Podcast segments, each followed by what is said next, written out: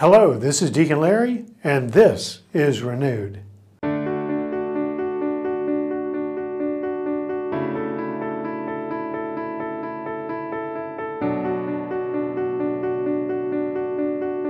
Last time we spoke, we talked about the Sunday Mass. I'd like to talk about another piece of the Mass today, one that's familiar to all of us the homily.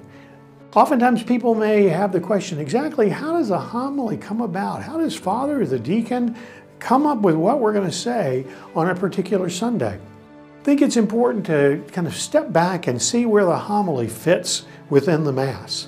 You know, the Mass is divided into two parts.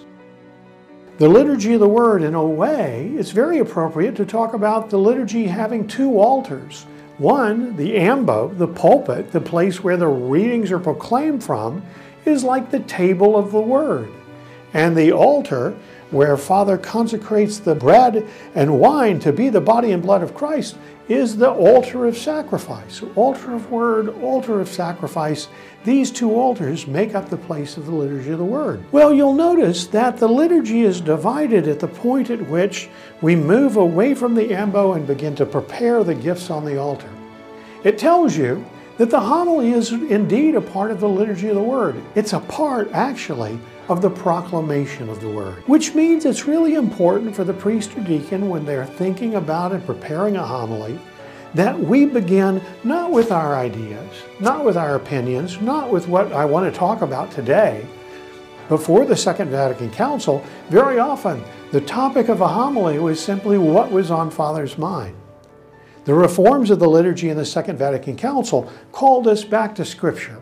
It called us back to the text of the Mass, and they said, from the Old Testament reading, the New Testament reading, the Psalm response, the gospel, those are the principal texts for us to preach from.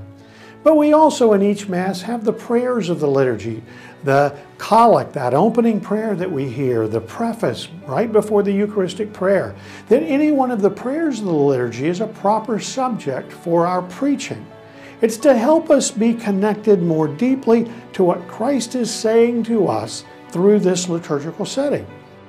Thus, whenever we preach, we begin not with ourselves, but with Christ. The best prayer for us in preparing for a homily, which oftentimes takes a week of preparation, is for us to say, Lord, help us to say your word, not my word, but your word be done. And so, we'll begin in prayer, reading the readings, praying more, being still and listening, as I said, that Mass is a time of recollection, we also recollect and remember our story. Remember the story of the Jewish people, the apostles, Jesus' disciples, Christ's journey in his life. And try to understand how does that speak to us in our world today?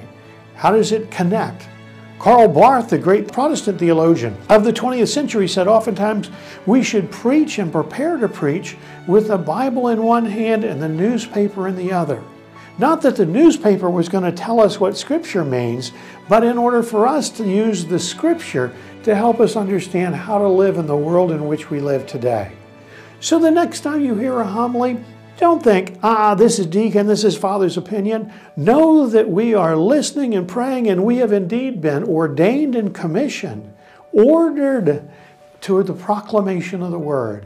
And that proclamation includes the homily. With that listening, it's our hope that each Sunday all of us leave in some way greatly influenced, informed, touched, but of all things, renewed.